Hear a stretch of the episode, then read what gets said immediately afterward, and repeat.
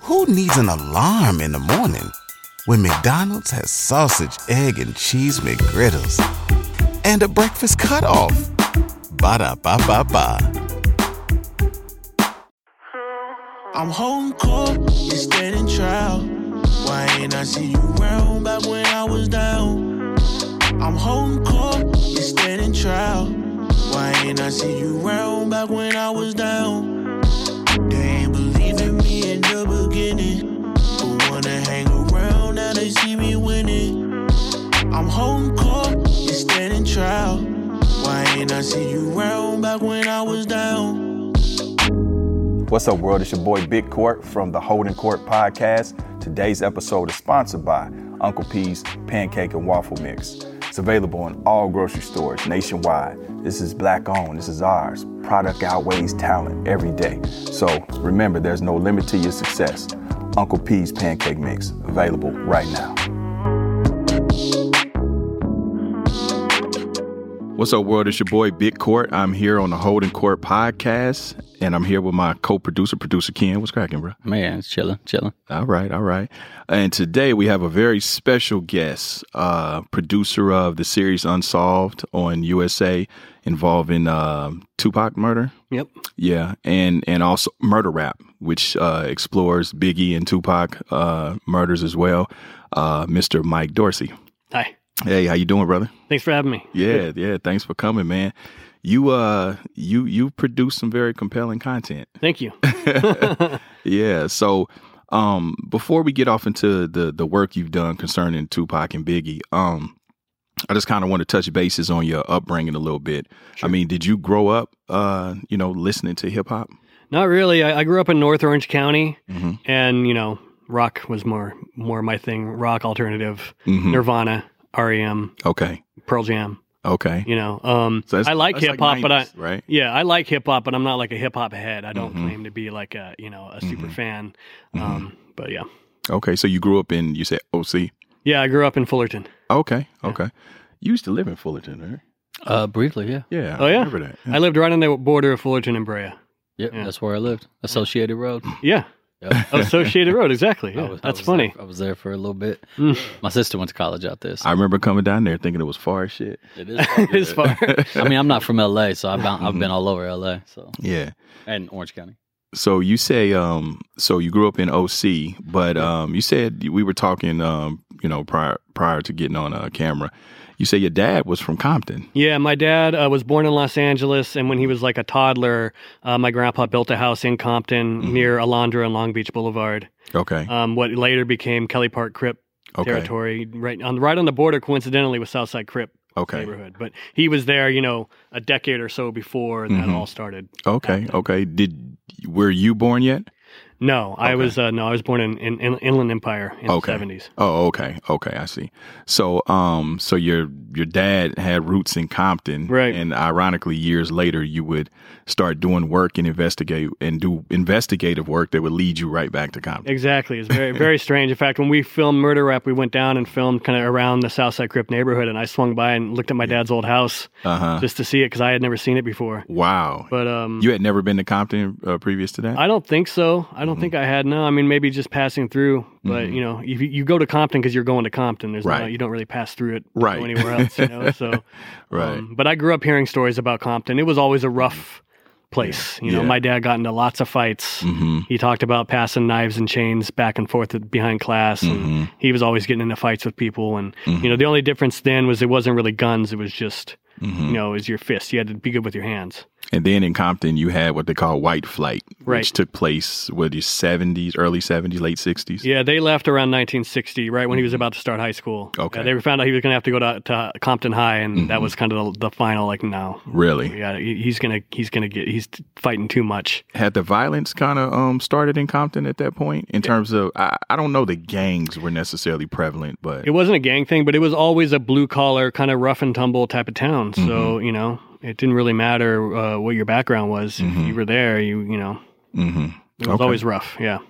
so um, being that you were into rock and, you know, different uh, o- other than hip hop genres of music, um, what, what, gr- made you gravitate toward, you know, even caring about Sure. the Tupac Biggie thing? Yeah, when I first moved to LA in 2002, so just, you know, about five years after Biggie's murder, I lived just a few blocks away from Fairfax and Wilshire where it happened. And I knew, because I'm a big uh, fan of entertainment history and Hollywood history, I knew that's the intersection where it happened. Mm. Mm-hmm, And that kind of started it. And then um, in 2012, I came across an article on Greg Kading's murder rap book. Mm. mm-hmm, And I, I had already done some true crime projects before that, and I was looking for my next one. mm-hmm. And I read this article on his book, and it sounded credible. It sounded legit. It didn't sound like crazy, you know, conspiracy stuff. Right. Uh, and I reached out to Greg, and he sent me the book and was like, "Read it, and if you still want to do it, let's do it." And it, that's how it happened. But he had all the case files. Mm-hmm. He had, of course, you know, Keefe D's famous confession on tape. Right. He had all that. So if you're a documentary filmmaker, you know, and you have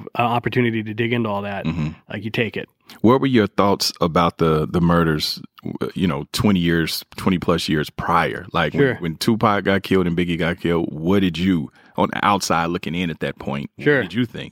I remember uh, my roommate in college because I was a freshman when that happened, when Tupac Mm-hmm. was killed, and my roommate was super into hip hop, Mm-hmm. and I remember kind of feeling it through through him. I think he was super depressed Mm. about it, and just and then you know a few months later, it's Biggie. Mm-hmm. So I, I was more more through uh, friends that I had in college that were into it is kind of more how I related to what had happened. Mm-hmm. Right. Yeah. Did you have any thoughts on it? You know, in terms of, or did you just not even think about it? You know, even vicariously through your friends. Like, did you think that? Oh man, yeah, too Suge must have did. Oh. this, or, you know, Mm-hmm. No, I had n- I didn't know anything about the scene. Like I didn't know who Tupac's friends were. You know, I didn't know anything about that. So. Okay, so you didn't know none of at the time it characters. happened, no, Yeah. no. Oh. Mm-hmm. Outside of you know Biggie and Tupac, I really and Puffy obviously and Suge, you, I knew about them, but you don't. Re- I didn't know all their inner per- personal relationships Mm-hmm. between anybody at that time. No, Had you done? I was any- busy doing college stuff. Had you done? Did you major in film? No, I business school. Oh wow. Yeah. Okay. I've never taken a film class in my life. really? Completely self-taught. Yeah. Okay. So what led you to doing had you done any investigative type uh journalism or projects uh around that time? Uh, well, not in college, but after I got out of college, I started looking, started doing film independently, Mm-hmm, and I moved out to LA, and I just kind of fell into documentaries. Mm-hmm. And I always liked crime-related stuff, I guess, because my dad had been a sheriff's deputy, mm-hmm, and my mom was a, a, a 911 operator, and later on a, a paralegal. So I just kind of grew up around the law. mm-hmm, So I was always, I, al- I grew up hearing stories, you know, Okay. legal stories, Mhm. and uh, so I was always fascinated by it. And then, um, and then uh, I made a documentary called The Six Degrees of Helter Skelter about the Manson murders. And that was Mm. my first documentary. And that was my first foray into true crime in LA, especially LA based Oh, Wow. crime, wow. which was, you know, and there's a Hollywood aspect to that too, you know, entertainment aspect to that whole crime, of course, Mm. with Sharon Tate yeah. mm-hmm. and the sunset music scene in the 60s. So Yeah. So when you do those type of uh, projects, do you do your own research or do you take just bits and pieces of what's already out there and then put it together? I do. a mi- I, well, actually, I rely on experts. You know, when I did the Six Degrees of Helter Skelter, um, I made friends with a guy who was already one of the leading experts on the Manson murders. Mm. Mm-hmm, So it gives you a nice launching off point to have an expert th- to work with. And then, of course, I do my own research on top of that and verify what they're saying. But it was similar to when I started working with Greg, mm-hmm, you know, um, and then, of course, he was totally open. He, here's all the case files. Here's, you know, 3,000 plus PDFs Mm-hmm. and and I was free to look through them at you know as I as I wanted. So I would do my own research, and I would go to I'd find something, I'd go ask him about it, Mhm. or I'd go looking somewhere else, and Mm-hmm. you know, and I, I never took anything he took for granted or or t- just took his word for it. Mm-hmm. I was just talking to him the other day about this. I, s- I was like, even you know, we've gotten to be you know pretty good friends over the years, and I said I still never take your word for it. though, do I always ask E to Fact check see- 'em, yeah. I send. Hey, oh, does that doc, send that document to me? Let me read it because if I'm going to represent it to, to people, Yeah. I want to be able to say I saw it with my own eyes. Right, right, right. No, that's that's responsible journalism. Right. Um, so when you when you were doing the um the helter skelter thing uh with Charlie Manson, did you find out stuff that you didn't know or that that wasn't common knowledge that had been previously reported? We've- like once you start peeling back the layers. Yeah, w- man, so much has been done on that case. It's kind of similar to this. There's a, not a many stones that haven't been turned over with that case, and there's people that have focused on minute aspects of that story that are they just there's always somebody that knows more about a part of that story than you know. Um, but we um, did we turn over anything new? I don't know so much as we presented it to get people in a in a one package in one place where it hadn't been presented before, and we focused a lot on locations where things had happened. Mm-hmm. Um, So, Okay. Yeah. You know, I'm curious. Refresh me because Sure. I, I was because that happened in the '60s, right? Yeah, Okay. What precipitated that whole crime? I mean, it was what? What was, it was that? crazy. It was crazy. So Manson uh, had a hippie, you know, Uh-huh. a commune basically, a hippie cult. Right. Uh, he was up in um, he was up at Spawn Ranch, kind of in the Chatsworth area, hmm and he basically was doing a lot of drugs. Hey there, ever thought about what makes your heart beat a little faster? Oh, you mean like when you discover a new track that just speaks to you? Yeah, or finding a movie that you can't stop thinking about. Well, get ready to feel that excitement all over again because Amazon Prime is here to take your entertainment and shopping experience to the next level. Absolutely. Prime isn't just about getting your packages quicker. It's about diving into a world of endless possibilities, from the latest releases to exclusive content you won't find anywhere else. And don't even get me started on the music. Prime offers concert specials that will transport you right to the front row. It's like being at the hottest gigs without leaving your living room. I use Prime to tap in with some of my favorite artists' live shows from any and every genre of music. Trust me, Prime is a game changer. It's like having a personalized superstore and entertainment hub right at your fingertips. So why wait? Head over to amazon.com forward slash prime and start experiencing entertainment like never before. and had a lot of girls around. And he was a career criminal. he had been Mhm. in and out of the system since he was a, a, a youth, Mhm. you know, a juvenile. And he was, you know, dealing drugs and running girls. And, you know, he, that's just who he was. He was a manipulative person, Mhm. but he wanted to be a rock star. Mhm. And he made friends with Dennis Wilson, the drummer for the Beach Boys, Mhm. and ended up kind of crashing at his house uninvited for a period of time. And the Beach Boys are trying to get him out. And Dennis Wilson thinks he's actually a decent musician. So Dennis Wilson takes him up to this Yellow Drive house where the murders ended up happening. But at the time, uh, a guy named Terry Melcher, who was Doris Day's son, is a big music producer. He was living there with his girlfriend Candace Bergen, the actress, Hmm. and so that's how that that that address got into his mind. He starts Oh, going up there to, okay. Ah, to play music for Terry Melcher, hoping to get a record deal. Okay. And Terry's kind of like, uh, here's fifty bucks, like Mhm. you know, good luck to you. Well, Manson interpreted that as a down payment on a record deal. Ah, see, all this time I thought that it was random. it sort thought of he- was. Yeah. So then he goes up there. Months go by. Terry Melcher moves out of the house. Mhm. Polanski and Sharon Tate move in, and Manson doesn't know that. So he goes up there one day looking for Terry Oh, Melcher again, and he gets told they don't live here anymore. And he supposedly claims that when he went back to Spawn Ranch after that, he said that they treated him like dirt. Mhm. That he didn't, they didn't show him their proper respect. Mhm. And so, what actually sparked the murders, I think, was um, they went uh, to try and rob a, mu- uh, a musician in um, Topanga Canyon who they heard had done like a drug deal or had money or inherited money, or maybe there had been a drug deal gone wrong. It was something like that, but he didn't have the money. So they held him captive for several days and then they ended up murdering him. And a few days later, Bobby Beausoleil, who was right.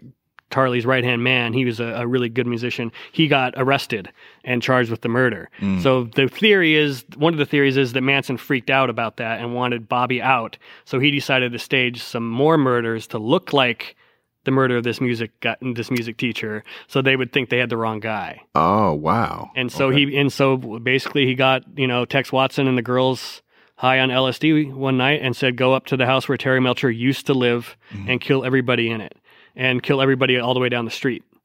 And Mm-hmm. and you know make it make it look witchy is the term he used. Squish their eyeballs on the walls, put blood on the Mm-hmm. walls, you know, make it look really terrible. And that's luckily they didn't attack any other houses, but Right. they slaughtered everybody in in that house. and They did some pretty horrific shit. It yeah. was awful. Yeah, And and Sharon Tate was pregnant at the time, right? she was eight months pregnant. wow. Yep. In fact, if if they if they had gotten her medical attention, there's a chance that the baby would have lived. They could have you know cut it out of you know her womb. But yeah, that's how close she was to. Wow. She had come back from London because she was close to giving birth, Mm-hmm. and you know, at a certain point they don't let you fly anymore. So Damn. And then there was the La Bianca murders, right? Too. following night. Yeah. So the following night, they that was completely random. He had partied at the house next door a few times, Mm-hmm. but he's like, "Oh, I can't go there because they can link that to me. So I'll go, I'll go one house over and just kill this random middle-aged couple." And that's what he did. Charlie went in, tied him up, came out, said, "You know, go in and finish it off." He never did the dirty work. he had those himself. those those women do it. He had the women and Tex Watson do it. Wow. Yep. Now one of them, uh, I think, is about to get paroled or something, or did. Uh, Bruce Davis recently, he was one of the guys. He it always gets shot down. The governor because parole, which I don't think it should be, but parole is up to the governor at the end of the Mm-hmm. day. Parole board can recommend it, but the governor gets final say. And what govern what politician especially a guy who's facing a recall Mhm. effort, Mhm. is going to be like, oh, I'm going to let the Manson family out. you know? Right. So I personally believe some of them have, have done their time. They've been Mm-hmm. in prison for 50 some years. Yeah. There's others I don't think should ever be let out for sure. Right. But there's a couple kind of side characters that I think are mainly still being held because Yeah. of Because they're tied the to it. Manson connection, Yeah. the brand, the of political name. uh, political Exactly. part of it. Yep. Okay, so you do that project, and so that was your first investigative type pro- project. Right. What where did you- where was that released? That was uh, released by a company called Echo Bridge, and it was everywhere, man. It was in the six dollar bin at Walmart for like a decade. it was everywhere. It was so many places. It was at Best Buy. It was on Amazon. You know all the usual Yeah. spots. so it did well. hmm Okay. It, probably the most successful, th- uh, you know, as far as m- selling units, probably the most successful film I ever made. It's the first one I ever did, just because the Manson thing is always Mm-hmm. it's Yeah. crazy. Yeah, And Manson's dead, by the way, right? yeah. He Okay. Oh. just died. He died. Yeah, he died a couple years ago. I think. Okay. Okay. Um. So then, after you do the the Manson project, what's what's your next project after that? So I made a, uh a World War II doc about my grandfather and Buchenwald, the concentration camp. Mm-hmm. um, which also had obviously somewhat of a crime aspect to it. There was an investigative aspect. Um, it was about uh, Allied airmen who were shot down, hid with the French resistance, were trying to get back to their bases, got betrayed by a double agent, turned over to the Gestapo, and s- instead of being sent to a POW camp, were sent to a concentration camp where they were supposed to be executed as terrorists. And it's all about how they fought to survive and Mm-hmm. and get out. So that was my next big Mhm. project. And you put that out. Yeah. Where? Uh, that came out through well, it was a military channel in the U.S. picked it up, Mm-hmm. and then it went all over. It was uh, networks in the U.K. and Germany and Australia and New Zealand, and yeah, it went everywhere. okay. So you kind of have an eclectic uh, background. You've you know Right. in terms of investigative scenarios and situations. Crime, Hollywood, and war are like my three Uh huh. areas of like interest. I would say. Okay. Yeah. And so what so what ultimately would lead you cuz this is cuz you started murder rap what some 20 years later? Yeah, I started. Well, I started murder rap in around 2013. Okay. Okay. Yeah. Yeah, so now lead had you done uh that's what you did. You did a bunch of projects leading up to uh murder rap. Exactly. Yeah. Okay. I always had a full time job in the business. Okay. You know, and then Okay. I would make documentaries on the side. Ah, okay. Mm-hmm. So it's like it's almost like I and I self fund all of them. So it was almost like I had a real job so that I could yeah. fund my documentary making. You know. So what piqued your interest? Not being a hip hop guy Mm-hmm. and not even being in the know of these two situations, what piqued your interest to say, you know what, I want to really find out what's going on and showcase that Uh, to the world. a good story is a good story. hmm It doesn't matter the backgrounds of the character. And this is like Shakespearean level Mhm. drama. Yeah. Um, and also just how uh, all the competing theories around it, Mm-hmm. and um, and just the uh, the idea that I would be able to um, look at this case harder than anybody outside of law enforcement had ever looked at it. Mm-hmm. That was like I couldn't pass that up. Mhm. Why did you Um, feel like you had more leverage to look at it more than law enforcement? Well, I would say more more than people outside of law enforcement. Yeah. um, because I had I got the case files. Okay. And those are things that you know you can't get even if Right. you do like a FOIA request. They're not going to just give you all the unredacted you know Uh-huh. documents and stuff like that. Oh, so you got unredacted stuff. exactly. Oh, damn. You got all the secrets, all the dirt. yeah. Taped interviews, all of it. Yeah. Um, but I'm also I'm very I'm very responsible Mm-hmm. with that. And you know, if you watch the stuff I put out, I always censor names and stuff. And I'm Yeah. sure I don't. If it's a name on a document that I know has never had any connection to this case Mm-hmm. in any other way except that one thing they just randomly got mentioned, I don't put that out there because I don't want to put people. you know, Exactly. I don't want to bring exactly. that to them. You know, Did you ever feel any looming danger being involved with any of this? absolutely. Really? Yeah. When uh, Murder Rap came out, I moved Mm. into a, like a more secure building because I didn't know what the reaction was going to be, Mhm. and I knew you know some powerful people were going to not like it. Mm-hmm. So, but I, I never had any issues. We got uh, one big legal threat was the only thing we ever got. Oh, okay. Things. So you never got any like street Nope. pressure and anything like nope, that? nope, nope, nope, no bullets on my doorstep or anything. like Okay. that. no, no, no warnings. Would you had to still pursued it if it had a went there? If you had a got those threats or felt yeah, I'm imminent I'm danger? stubborn. I, I- I'm stubborn. It would have made me want to do it more, to be honest. Okay. Yeah, that's just how I am. What was your motivation for getting it? Was it just to tell the truth or just your artistic expression Both. of a good story? Good story, and let's get to the truth. Mhm. Where wherever you know, like Unsolved says, wherever it leads. Okay. Yeah. So, truth. So, Tupac, in this situation, Tupac gets killed first. Mhm. You've had conspiracies. Um, we pretty much know what happened, but when you Hmm. say truth, what is the unadulterated truth of what happened with Tupac? per Um, your investigative, you got to sure. see everything that the law enforcement seen and and and then some probably and talking Sure. to people. What is the the truth? Tupac was a loyal person, and he, he was. If you had his back, y- I, I think um, he had your back. Mhm. And I think that that unfortunately, that loyalty is what led to him getting killed because he got involved in a gang beef that otherwise didn't have anything to do with him. Mhm. But it did involve, you know, his new friends that he had made at Death Row Mhm. and these mob pyrus and, and that he was around. And they had his back. And I think, I don't know what was going through his head that night in Las Vegas exactly, but I suspect, but, but Orlando Anderson, uh, Southside Crip, a known shooter, had suspected of c- committing other murders. Um, was it described to me uh, as a, by another um, Pyru as basically being crazy almost. Mhm. Like he would shoot, like the kind of guy that would shoot your house up for nothing. Like you know, not that he did, but like he was that kind of Mm-hmm. Yeah. guy you didn't know what he was. Yeah, gonna loose do kind of cannon, guy. yeah. Yeah. and you know, uh, like MC8 said in an interview, he said, you know, if you walk up and punch a guy, you don't know if he's killed nobody or if he's killed twenty people Mm-hmm. and I don't think Tupac n- even knew who this guy was or what his background was. He just knew that he had a beef with Trayvon Lane, one of the Pyrus, and they had apparently made up their mind after this this fight that had happened at a mall. The next time we see Orlando Anderson, it's on. Mm-hmm. and Let me. that I'm next sorry time not is to from cut you Jim. off. Yeah, Let me ask you this because this was always disputed. So the f-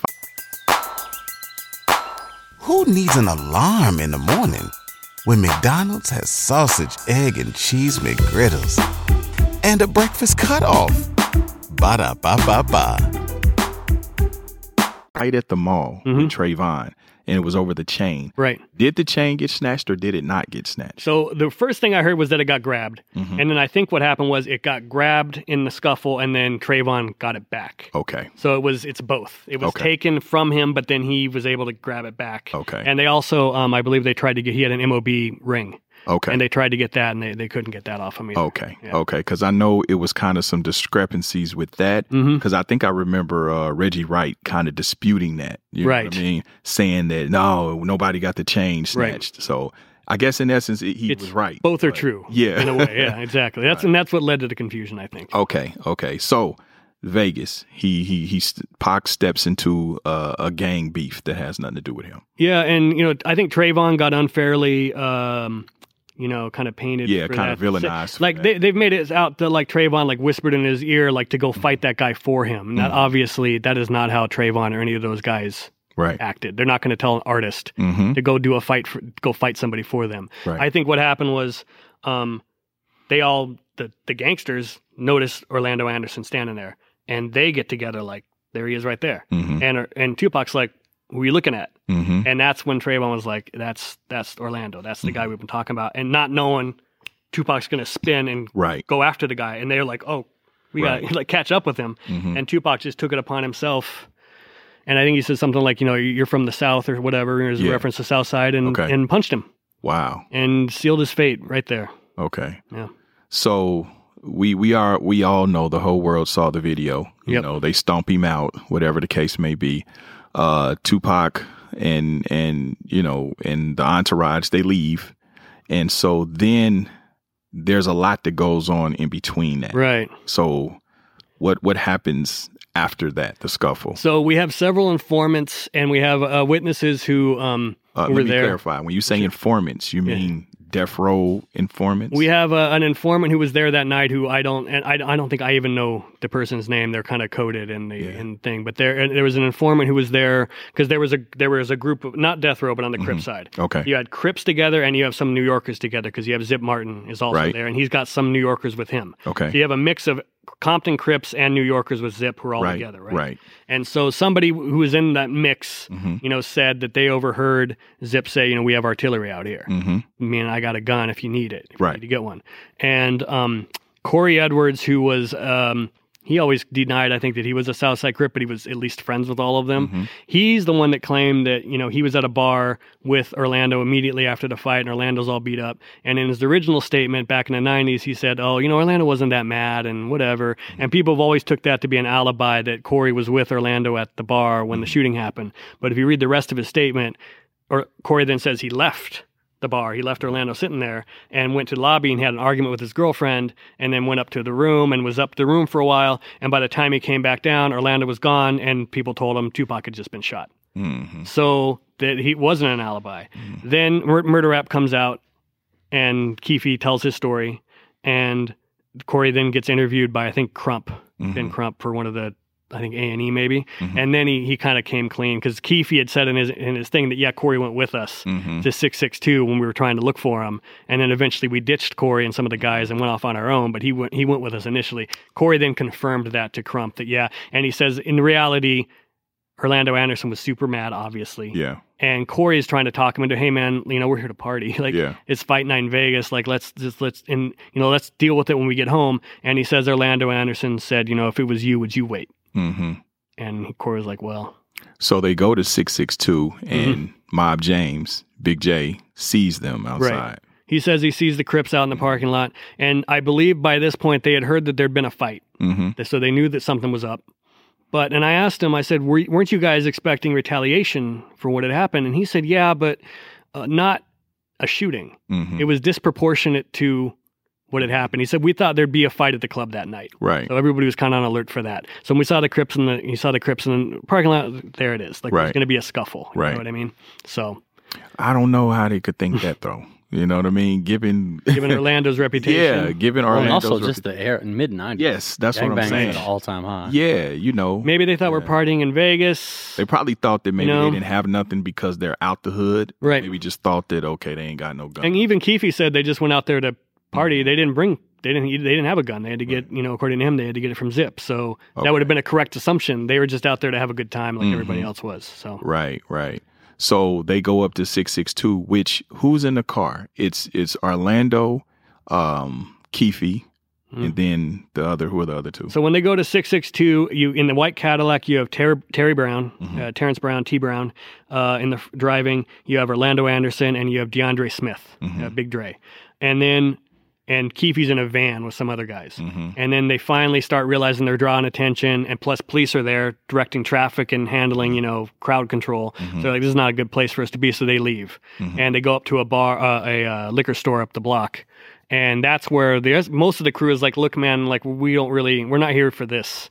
We got girls Mm-hmm. and you know whatever else back in the hotel. Like let's go. We're here to party. Like we don't really want to do this. And supposedly Corey was kind of freaking out. Like they're gonna they're gonna kill us. Like let's like what are we doing? And so that's when Keefe ditched those guys and climbed in the Cadillac with the other three guys, and they were like, we'll go off on our own. Okay. And that's when they ran into Suge and So when they so Entourage. it was just by chance. So when when Keefe and them left 662, they were like, okay, fuck it, let's go about our night. yeah, And they it's just fate. that they start they start driving. They're driving back to the strip, Mhm. and they just happen to catch Suge and Tupac and their whole car, you know, entourage mm-hmm, coming off the strip. Mhm. And they're like, there they go right there. And girls are shouting their name. And, you know, everybody, they're making a big, you know, they're making a lot of noise and, mm-hmm. you know, drawing attention to themselves. And there they are. They flipped a, a, an illegal U turn and caught up with them at the next light. Wow. And and it was Orlando uh, ultimately in the back seat. Right. that leaned over whoever was in the He was, uh, Orlando was sitting in on Keefe's side, so on the passenger side. DeAndre Smith was on the driver's side. So they pull up. DeAndre Smith's in the best position. Mm-hmm. And Keefe claimed that he went, he handed the gun to DeAndre, and DeAndre was like, Mm-hmm. I came along for the kind of, I came along for the ride, but I'm not going to Yeah. pull the trigger kind of thing. Right. And Orlando was like, you know, I'll do it. Give it Yeah. to me. And he reached over DeAndre and Wow. did the shooting. Yeah. so Orlando shoots dude. Okay, he shoots Tupac. Mhm. Um, at that point, did they even know that did they say or is there information that, that they know that they hit him? At that at that time, did they know that okay, we got him? I don't think they knew. No, Keefe, um, Keefe saw Suge kind of ducking down Mm-hmm. and um, and saw kind of saw the shooting happen, but I don't think they had they knew what damage they did. And if you look, I mean, the damage is they sprayed the whole side of the car. I mean, Right. Mm-hmm. there's bullets going into the back seat, you know, the back door. There's bullets in the windshield. Like it's like a seven foot bullet spread. You know, Right. Mm-hmm. bullets rounds went into the parking lot across the street. So it's just a hail of bullets, and so I don't think they knew initially mm-hmm. until then. You know, reports come out that he's in the hospital. So, but you know, I seen Keefe D said that Suge always knew who it was because he said that they made eye contact, and Yep. Keefe and Suge grew up together. Right. They played uh, football together as Right. kids. right. Shug, uh, Shug, I think, was an offensive lineman, and I think Keefe was the running back Mhm. on the same football team. Keefe used to go to Shug's parents' house and for barbecues, Right. team parties and stuff. Like, yeah, they knew each other for right, sure. Yeah, right. So Suge never divulged; he never told law enforcement anything. Nope. and he knew who, exactly who it was. So that's according to Keefe, he absolutely knew. too. And I've also heard that um, Heron, who was one of the pirates, Right. he was. I heard that he was um the first person to go back from the weekend. He went back the next day. Mm-hmm. He got back to Compton, and the first people that the inner circle, the pirates and everything, heard who did it from was him. And he said it was the Crips. You know, Mm-hmm. he said it was Southside. I don't think he specifically said Orlando, but Mhm. Southside did it, and that's how it. I mean, so it was within 12 hours Mm-hmm. of it happening. People in Compton started hearing about this. Wow. And so once that happened, violence starts erupting in Compton Right. instantly. Yeah. So how many people got hit in Compton? Who got hit? Um, none of none of the people involved in the actual murder got right. hit. Uh, I know that there was a shooting. Um, one of the other shot callers of one of the other Southside Crip sets was hit.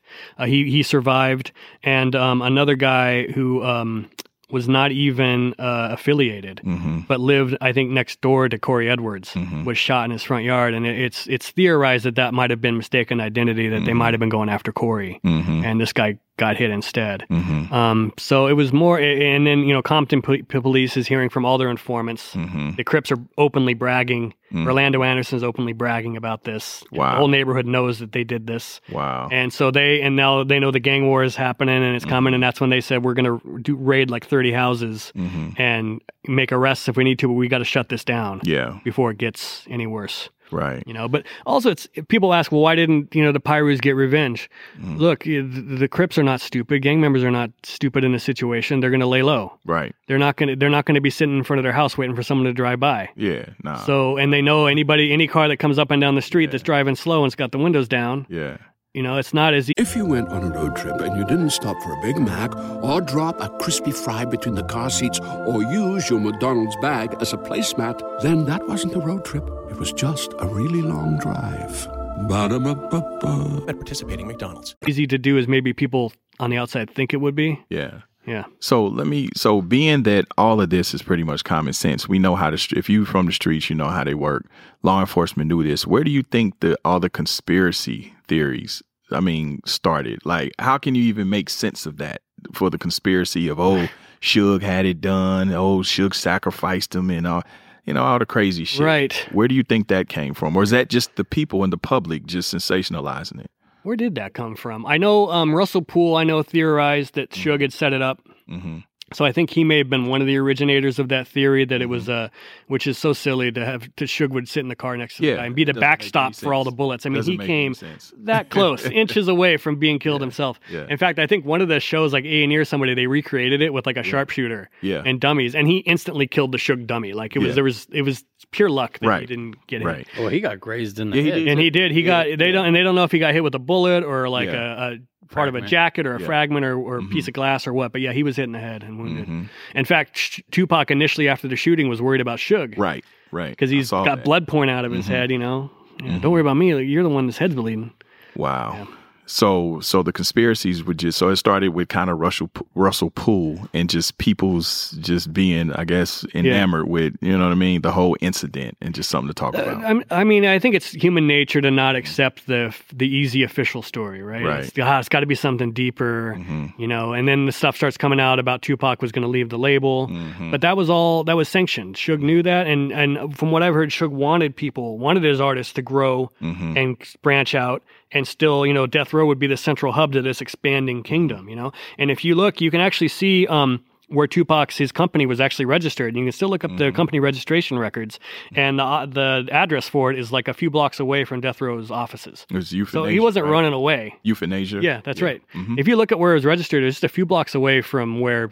Yeah, So it, that's not someone who's like leaving that all behind and running right, out. right, He's just you know right. So, he's fulfilling his contract, and now he's going to branch out and do bigger things. hmm so Tupac dies. I think when was it? September. September. September 96, yeah. Okay, September 96. So, what, within a year or six to eight months? About six months, Biggie gets killed. right. Yeah. Right. March of 97. Okay. Did Orlando get killed before or after Biggie? Orlando was still alive. Orlando was killed about a year and a half after Tupac's okay. murder. Right. Right. So, about six months later, uh, Biggie gets killed. Right. Right. And so we pre- we know Orlando killed Pac. Okay. So Biggie.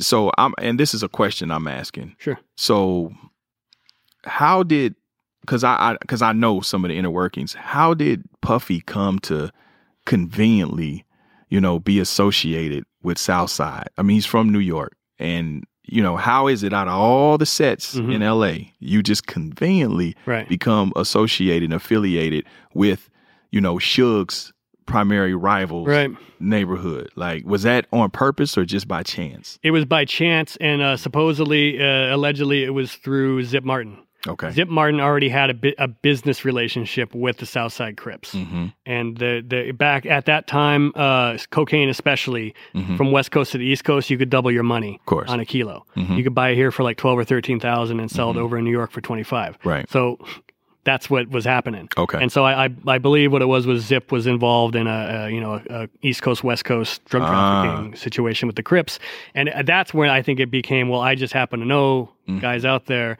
because I think kind of what happened was Suge in, in essence kind of pulled Bad Boy's card for the Mm-hmm. West Coast after Tupac got killed. You can't come out here anymore Mm. right. Mm. and, or even before that, um, back when Jake Robles was murdered, Mm-hmm. that started up. And so you can't run a, a hip hop label and not be able to come to LA. Right. Right. Well, you know, so he had to be able to find a way to come out here. And so I think that's So Puffy elected to, you know, let's align ourselves with these street guys, you know, uh, with Zip. And then through Zip came Keefe. yeah. Zip and Keefe were the ones that had the relationship, and Keefe claims that Zip would just kind of roll into the neighborhood and say, "Hey, come on, we're going to the Anaheim or San Diego or wherever," and Keefe would round up thirty guys, and they'd all get tickets. Mm-hmm. and you know it was a nice perk for all of them and they'd go down there and the point of that was supposedly was that you, you have uh, your professional security you could have you know the best navy seals in the world they're not going to recognize a gang member from compton Right. They're not from the neighborhood Right. so i think the idea was to have this extra layer of guys there what what reggie wright called homeboy security Mm. Mm-hmm. that can say keep an eye on those 10 guys in the crowd Mhm. those guys are not here for good intentions yeah Mm-hmm. So, okay. So now with the Biggie thing. So, okay. So Biggie was being investigated at the time Right. by the NYPD and the IRS. correct Why?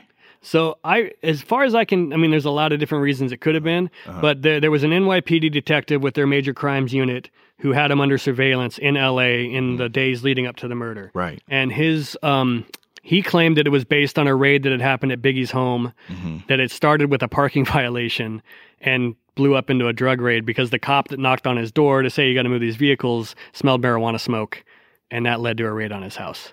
And they found guns and marijuana and that and this detective from New York claimed that that sounds like a small thing, but in his experience in law enforcement, sometimes little things like that are the tip of the iceberg. And he says if you kind of start pulling that thread, sometimes you find out there's something bigger going on. That's bullshit. Yeah, and so that's So- that was his ex- that was his That's excuse. bullshit. Yeah, that's bullshit yeah. because that sounds like some hip hop police shit. Because That's basically what it was. Yeah, yeah, that's yeah, right. It doesn't make sense. I think he was like one of those original that, uh, William Oldham. I think he was one of those original, you know, hip hop cops. Yeah, and who Guys, and who right. approved the man hours for him to do that? So we find some, some you know personal use marijuana in New York, and we're gonna you know okay the budget Right. to pay you to follow him to LA. and That don't Bad make Boy sense. wasn't doing anything out here. They were Yeah. Mm-hmm. just promoting and going to parties and recording videos and going on the radio. Like they weren't.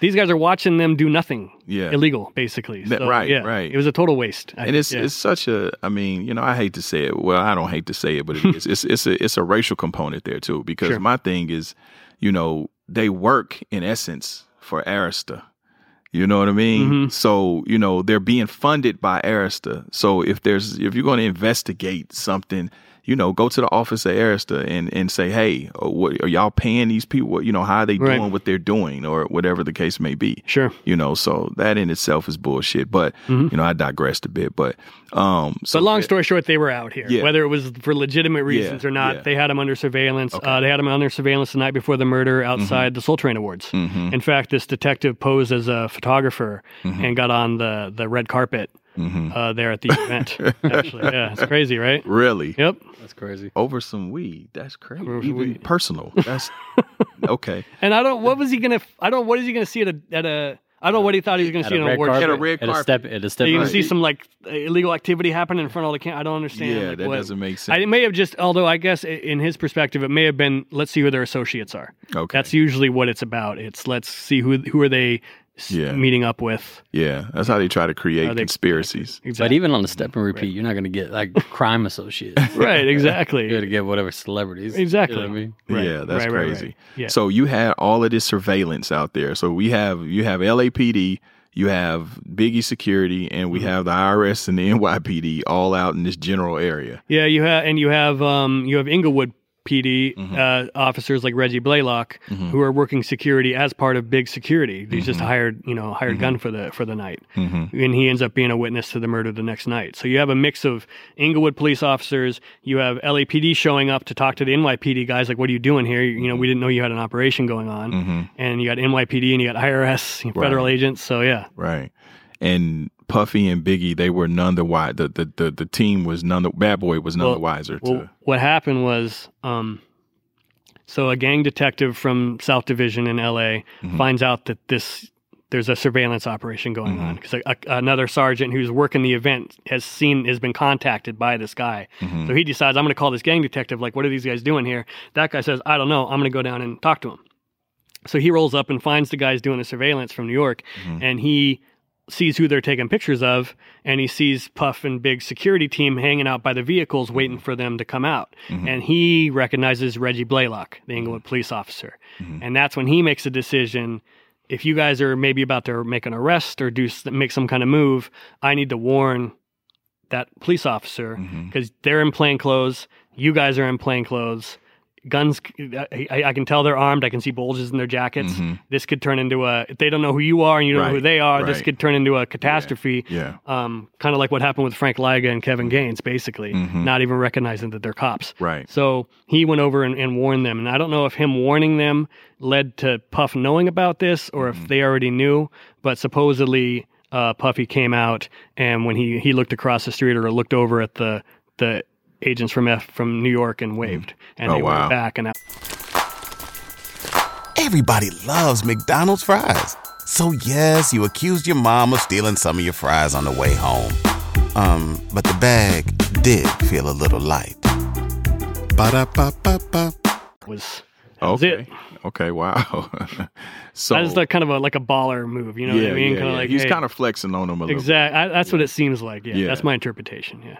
so so what happened so now okay they're leaving so walk me through that what the what the report says i mean that what happened So that that night ends. You know, everybody goes their separate ways. Um, I think Big goes back to his hotel. Puff goes to Fatburger, Mm-hmm, and it's just kind of the end of the night. Uh, and the NYPD wraps up their well, at least the the main detective. He has to fly home the next day because he has to testify at a case in Brooklyn. And so he says he left a couple guys behind, but he's adamant that n- nobody was at the party the next night, um, which is possible because I don't think that was really a planned thing. I think that was kind of a last minute day of decision for for Bad Boy to go to the Peterson party. So uh, he's he's adamant that they were not there that night and nobody witnessed you know the the murder when it happened. mm-hmm, Um, and the next night. Um, they kind of bounce around from a couple parties and they end up at the Peterson and they roll into the Peterson and they're there for like I think a couple hours and then um, more the Peterson party way more people showed up than they were prepared for mm-hmm, and I think the event organizers didn't really have enough security to handle everybody and they're having to turn people away at the door and people not getting in are starting to get mad mm-hmm. and you you do have some active gang members who are there and it's just getting to be a bad scene so eventually around like midnight or so uh, the Peterson requests to have like we gotta you gotta get all these people out of here and fire department rolls in and shuts it down for you know being over capacity or whatever and so the party gets shut down it takes about half an hour or so from then before they actually are in their cars and leaving because they got to get out and then they're hanging out in the garage area on the first floor just outside the doors waiting for their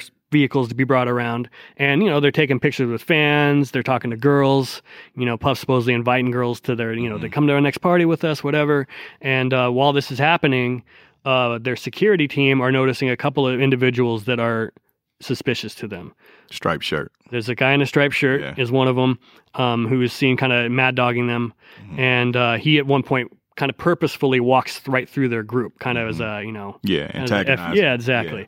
And then Eugene Deal also Mm-hmm. Hmm. spots this guy, and this is the famous spotting of a guy in a blue suit in a bow tie who kind of starts walking toward him in Puffy's vehicle, and he's got a handkerchief in his hand. Mm-hmm. And G- Deal, I think, kind of flashes his piece at the guy, and the guy turns around and, and walks away. Mm-hmm. And so that has always been the focus of was that the shooter? Right. Um, but the description doesn't match. His suit color doesn't match what Biggie's driver said he saw. Mm-hmm. So there's some discrepancy. We- So we don't know if that was the shooter or not, or if it was someone connected to the shooter, Mm-hmm, or if it was just completely random. Mhm. But Nation of Islam were there doing security that night. They'd been at the Soul Train Awards the night before. mm-hmm. There was a the hotel in La Cienega that's now the SLS. Mhm. It used to be called the Nico. Right. And so their security team there had hired guys, and some of them ended up were, were NOI who, to work to with the celebrities that were staying at their hotel. Hmm. Mm-hmm. That it was like a perk, I guess, to offer the celebrities some private security to go with them. So there were NOI guys there that we know were dressed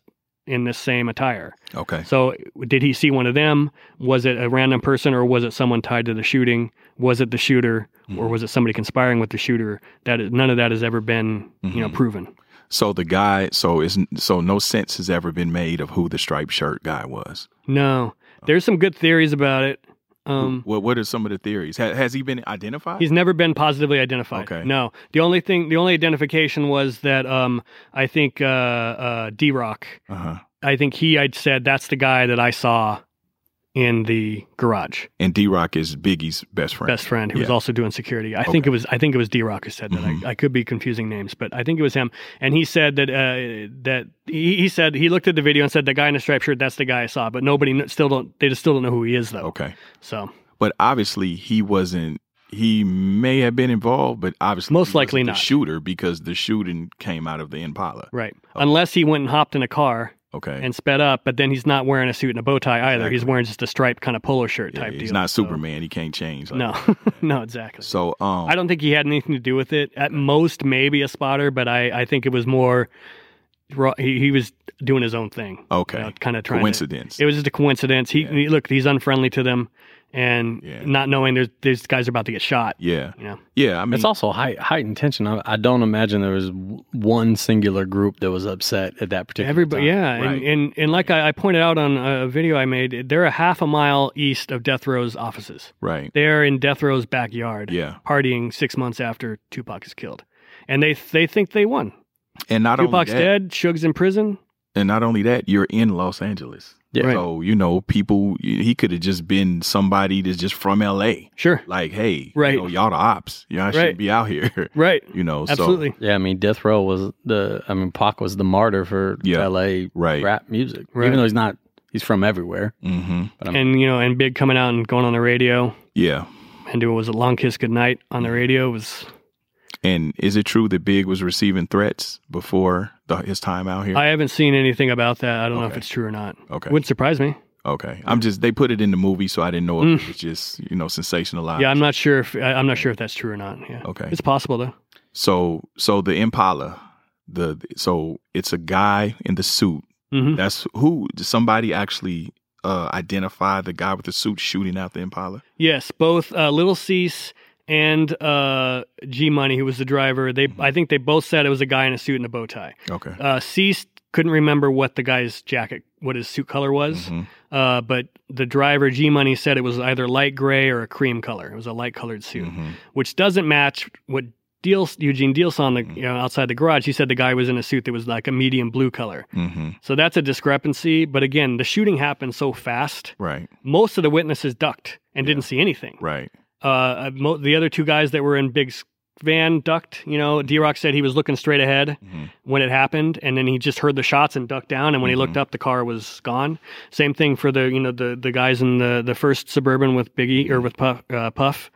It happened so fast, Mm. seconds. Mm-hmm. How many shots were fired? I think it was six shots. Okay. How many hit Biggie? I think he was hit twice. Okay. Um, although I think I think there were multiple Yeah. impact- Pathways. Yeah. pathways that it went through. Yeah, I think yeah. two were like direct hits. Yeah, Okay. Okay. one fatal. Okay. The what, what was the fatal shot? It was- I think it, it passed. I because I think he he kind of he kind of leaned over Mm-hmm. and it kind of passed kind of up his leg and up through and it just hit kind of everything. Oh, wow. And I think it nicked his heart and that was Wow. and it's you know you hear them on the nine one one tapes rushing him to the hospital and but do- I think the doctor said he probably was gone within a couple minutes. Wow. So I mean it's possible he was gone before they even left. So The so him Intersection and Tupac terrible. both were killed with forty calibers. Uh, no, Biggie was shot with a nine millimeter. Wow, nine did that. Yeah, but they were um, high velocity Okay, rounds okay, um, that were popular with gang members at the time for drive-by shootings because you want to penetrate, yeah, you know, metal. You want to penetrate sheet metal and stuff. I think so. They would Ah. use these high velocity rounds. Um, supposedly, reportedly, were uh, a brand called Gecko, okay, which was uh, I think a German brand, okay. Wow, and they but very high velocity, really more suited for submachine guns. okay, Um, I've read up on them quite a bit, and they're uh, because they're so uh, because they're so um, they're called a hot round. mm-hmm. Because they're so hot, they will beat your g- handguns. They'll beat them up over time. Right, If you right. use them a lot, you'll have to replace. So parts. it's so it's a fast round, Yes. fast moving round. Yep. Yeah. and it's and it's uh, steel jacket. I believe, Okay. Full metal jacket. I see. I never really trusted nine millimeters, Mm-hmm. you know, because of that. You know, Stopping power is not great No, for them. no. People will get hit with nines and keep coming with adrenaline. especially or on on something PCP or whatever. Yeah. Yeah, yeah, yeah. Yep. What do you think about nine? I mean, I love them personally. so it's very versatile round. You know what I mean? yeah, yeah. I mean, I can appreciate it, but you know, um, okay. So they the the Impala hits um, the suburban. Biggie takes the he takes the shots. Mhm. He passes away. He passed away that night. Right. He was declared dead at like 1:15 a.m. in the morning Okay. at, at Cedar Sinai Hospital. All right, so I got They an, worked on him and they just but there was they couldn't save him. I got an interesting question because Yeah. there's the conspiracies on it being an organized hit, Sure. and and we ca- and there's all the conspiracies around Pac, but we kind of know what that is. Mhm. Here's my question that I've never seen answered: Pac's uh, the spray pattern is clearly an amateur in Pac shooting. Right. They shoot up everything. Right. With Biggie, is it the same or is it concentrated? It's still you can see it still goes down his door. Mm-hmm. He he it only is in his door though, Mhm. but it's still probably about three feet across grouping because you can tell he probably started driving Mm-hmm. Yeah, forward as right. he shot. Right. And then I think the fatal round was the last one, and he kind of leaned. You can tell from the trajectory, he Mm-hmm. kind of leaned back and fired one last round before he Mm-hmm. took off the rest of the way. So I, I mean, it was But definitely. no random rounds in different buildings and Mm. parking lots. I don't think so. other I, doors. I think a one round may have passed through and ended up in the bank building. There's like a, high rise building across. the street. I think maybe a round may have hit that, but no, it all stayed. And plus, it's nine millimeter rounds. They, you know, even being high velocity, I think they kind of stayed in the vehicle. You know, but no, it wasn't like a wild Mhm. uh, going crazy, but also look at the shooting positions of the two shooters. Orlando Anderson's leaning over a guy out Right. a window in a moving Right. Mm-hmm. vehicle, and he just starts shooting as they're passing the car. Whereas this guy had his he supposedly had his left arm on the steering wheel and put his right hand with the gun and rested it. oh wow. That so he knew yeah. he knew the position He done that before. exactly. Yeah. That's my that's my thought. Yeah. Yep. Well, and also, I guess what I'm getting to is tra- training. You know what I mean? Because Sure. there's always that conspiracy, and someone who's trained Exactly. is gonna Yeah. be is gonna be That's always like Right. it's always a speculative thing when I hear that. You know, I, I hear uh, there's an FBI agent out there talking about this right now, and he, he called it like a paramilitary thing, and I'm just like, based on right. based on what though? Like yeah. there, th- this is the, and uh, this is the point. There was no like like people have tried to say that the hit on Tupac was you know a Mm-hmm. professional hit. I'm like he was he he lived for six days. Right. A a hit Yeah. They would. Yeah. there was no headshot. There it was, you know, I mean, it wasn't, you know, it was spray Mm-hmm. the whole car up and hope you hit the guy. That's not a professional hit. Mm-hmm. And even though the grouping pattern on Biggie's was, you know, a little tighter, it was still Mm-hmm. he almost made it. Right. It was that I think it was that last round that got him.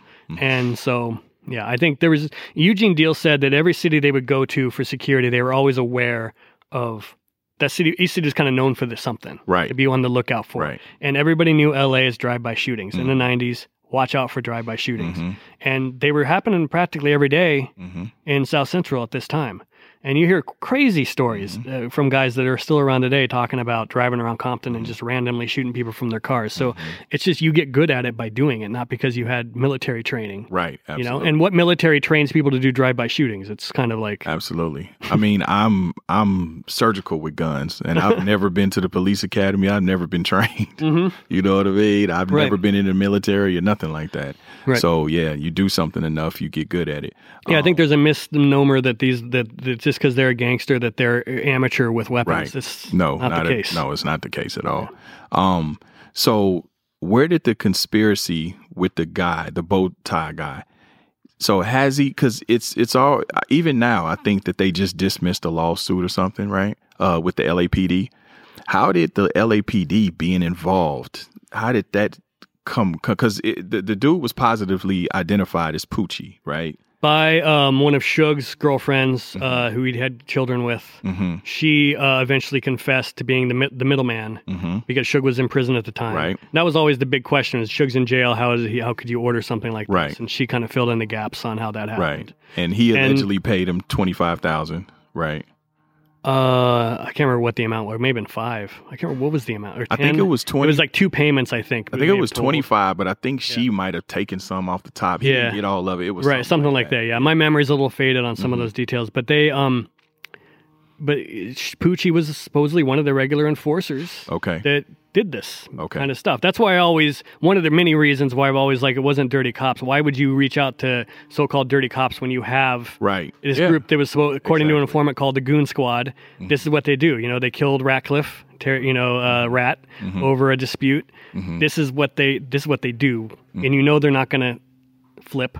Right. You know, And you you you get even if you're dealing with dirty cop, he's still cop, Right. Exactly. and he you don't know what he's what's going on in his life, and he could decide this is an opportunity for me for my career. mm-hmm. You know, So- I'm going to get a medal out of this. So where did that where did the whole LAPD conspiracy come in? How does that tie in? So um, the RHD originally Wilshire Division had the case uh, for the first about month or so, few weeks, and then RHD Robbery Homicide Division, which was the elite you know detective division for the LAPD, they ended up taking over the case when Wilshire you know wasn't closing it basically. And uh, Russell Poole was a detective. He was a new detective to RHD, and he um, started working the case with his partner uh, named Miller, and that's Russell Poole. Um, what happened was about I think it was July of 97, so about four months after the murder, there was an informant named Michael Robinson, known as Psycho Mike, and he was in jail at the time of the murder. But he claims that he knows who the shooter was and he knows all this information about the guy.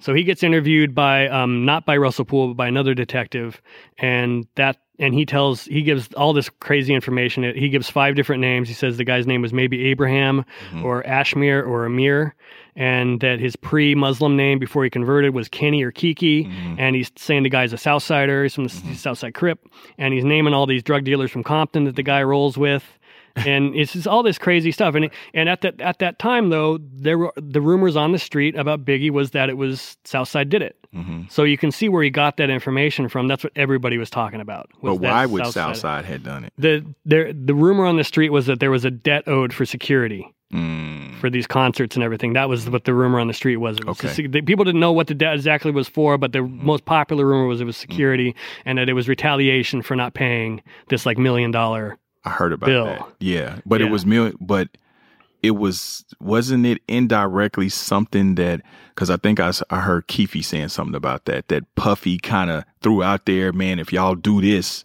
and get the death row cats up off of me, I got a million for whoever do it. Keefe D claimed that, yeah, in his in his confession, yeah. So, but the streets are interp- don't are interpreting it as a security thing because they because people know that the Crips are kind of hanging around them and helping them with security. So that's I think that gets interpreted by that. And so that's this is what Michael Robinson is hearing Mm-hmm. Mm-hmm, from all his because he's talking to people on the outside back in Compton and they're feeding him rumors.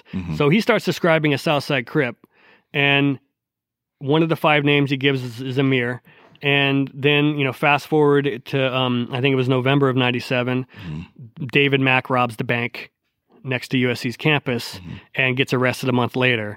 And one of the first people to um, go in and visit him in jail within a few days of his arrest is a guy named Amir Muhammad. And Mack and Amir had been college friends at the University of Oregon. mm-hmm, Hmm. Mack had run track, and I think Amir Muhammad had played football for the University of Oregon. mm-hmm, And they were in also good friends with Mack's wife, who was also there. mm-hmm, And he gets a visit from someone named Amir Muhammad, and Poole just goes, "Oh, Amir, Mm, this guy named Amir just visited this dirty cop Hmm. mhm. that was arrested for ba- that must be that's that's where it started and then he started looking for more evidence to support that but uh, amir muhammad was a mortgage broker mm-hmm. uh, san diego suburbs family man Yeah. wife and kids It didn't play uh, he, he's not a south side crip for Right. sure he's not from compton he's from virginia right. he's not the guy that and that's the problem i have is that the, the guy that michael robinson described when saying who the guy was even the physical description he described mm-hmm, like a guy who was 6'1 6'2 220 230 amir muhammad was medium sized Uh, it, none of the description of who this guy was is East. Michael Robinson's saying that this shooter drives around Compton in a white stretch limousine. It's just crazy stuff. Yeah. And the problem I have is that is that Poole seems to have ignored all of that and focused on one name, Amir, and said, "Oh, it must be this guy, Amir Muhammad," Mm-hmm. and and ignored the rest. And and my thing is, if you think that Michael Robinson is a credible informant, why aren't you looking for Southside Crips named Kenny or Kiki? Right. Why are you ignoring all that information Right. and just focusing on this one aspect of it? So Wow. and that, and and then it grew from there. Then they, s- I think, um, one of the witnesses in Biggie's entourage claims that he saw David Mack. He picks him out of a, a lineup, I think, about a year later. Um, and then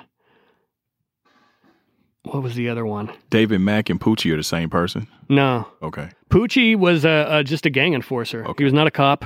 Okay. He was, you know, he was a, a so so the Hitter. only so the only confirmation you have that the shooter was Poochie was Suge's uh, girlfriend. she, that's the main one, yeah. Okay. Then there's, I'll tell you that I've heard unofficially from various people that were around that Mm-hmm. time that, that they always knew. hmm It was kind of like people saying they always knew the Crips did it. Mhm. But I think that um, the Pyrus were a lot, I think the Pyrus were a lot more tight lipped. hmm I think the Southside Crips had more of a tendency to Yeah.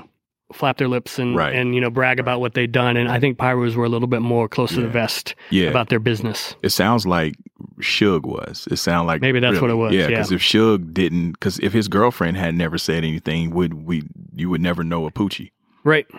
because she's the only one that ever said it. You know what I mean? Mm-hmm. Yeah, um, Poochie's name had come up in a prison letter um, written by someone saying that they knew Poochie had done it and basically was threatening to expose that information hmm if something wasn't done for them. And that was one of the first people that put Poochie's name on it. And then she kind of confirmed it. hmm And it was just a simple. It was a. There's less evidence, I think, because it was a simpler operation with Poochie. Right. Yeah. Let's. You know what you're doing. Yeah. Go get it done, yeah. and we'll. You know the money. You'll, you'll get the money, and that's it. Right. right. You know, and wow. Poochie, if you look at pictures of Poochie, it's wild. I have like three or four photos of him where he's in like group settings hanging out. He is either wearing sunglasses or actively gov- covering his face Wow. with his hands. okay. You could tell he didn't want Yeah. he didn't want his picture taken, and I just think he was serious Uh-huh. about you know his business like that. So so Poochie. Okay. So it's pretty much confirmed that Poochie killed Biggie. Yeah, Okay. Okay. So he gets killed himself.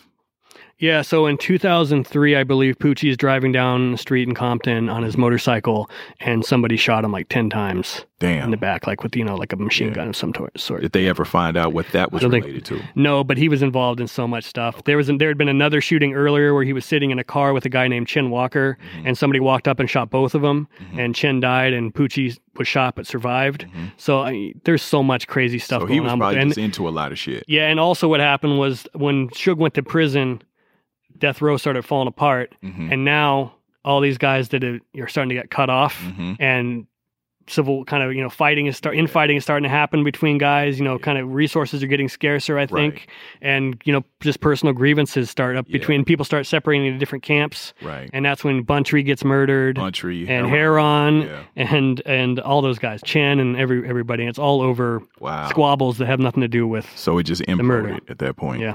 Wow. And then so so Poochie gets killed in an unrelated uh uh shooting.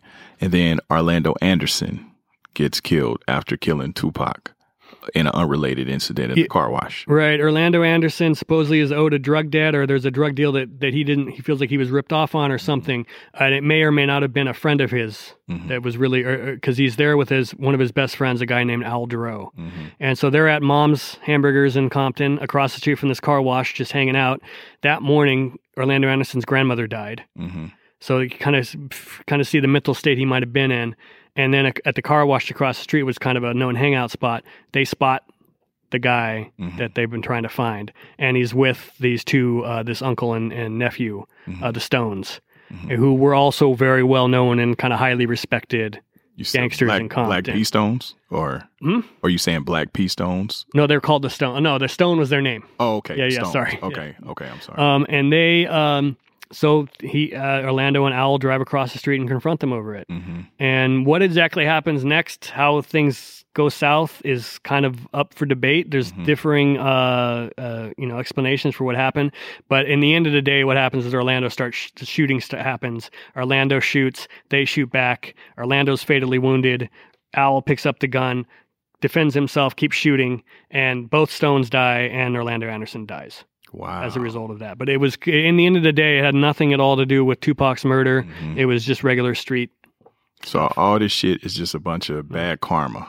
Yeah, and I've heard from someone at- in Compton that said that they're like, yeah, that was a dark day for like you know the con- this, the neighborhood because those all three of those guys for them to all to go out in the same shootout was like heavy, Mm-hmm. Wow. heavy. Yeah, Wow. Were they were the Stones and um were they from Southside as well? no, um, they were corner pocket. Corner pocket. Yeah. Okay. Yeah. Okay. I knew that. I knew that. Wow. So and I and I've heard the guy that was really the beef was a third guy, and he kind of survived the situation and Really? got out of it. Yeah, and then Al Duro caught three murder charges and doing three life terms. Did he catch Orlando's too? Yeah, he got all three murders because it was you know com- they felony murder.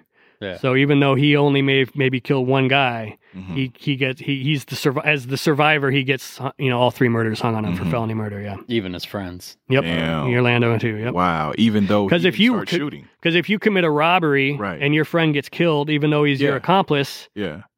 he, you're gonna get you're gonna catch that's felony murder. You're, you're committing a, a violent felony, and your friend died. Wow. Doesn't matter what side they were on. Yeah. Wow. Yep. Wow. Damn. So after you comb through all of this, that's what basically made you uh uh get involved with Greg Kading for the murder rap. Uh, I already was that. This was all in the in the process of making murder rep that Mhm. I learned all this information. Mhm. Most of it, yeah. So what made you want to take it to a documentary? You- That was I. That was I'd already decided I wanted to make a doc okay. about it, and then spent the next like three years Okay. going through the case files and and figuring out how to tell this complicated story in you Mhm. know an hour and forty five minutes or whatever. It was. Yeah. yeah. When did you start production on on that on the uh, documentary? I think we started filming in kind of mid early 2013, hmm and uh, we delivered in uh, I guess two years later we delivered it, the film to the distributor in 2015. Okay. How did it do?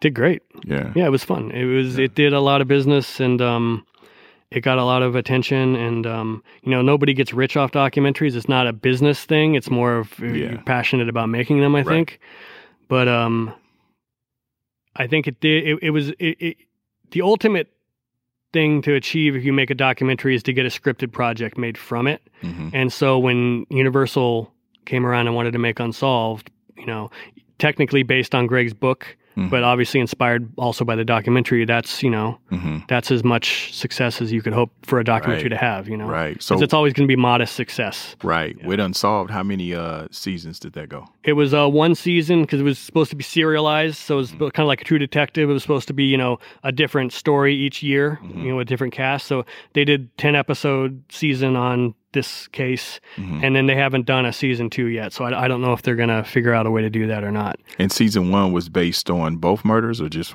It was both both? Okay. covered both murders, right? Okay. So was that was it cuz I didn't I didn't see it. Was it dramatized or was it based on fact just put into a series? Uh, unsolved. Yeah. It was uh, it was dramatized. It was scripted. Meaning, I guess what I'm saying is they took the they took the it was it was about Tupac and Biggie. It Mhm. was just basically uh I guess um their movies just condensed to a series basically. Yeah, what they did was they took um they did they told parallel stories. They told the Mm-hmm. story of how Pac and Big got to know each other Mhm. and became friends and then how they fell out with Mm-hmm. each other and then and then bounced back and forth between that and Russell Poole's investigation in the 90s and Greg Kading's investigation in in the aughts and you know Mhm. 2006 to 2010 Mhm. or 9. Okay. Yeah. Okay.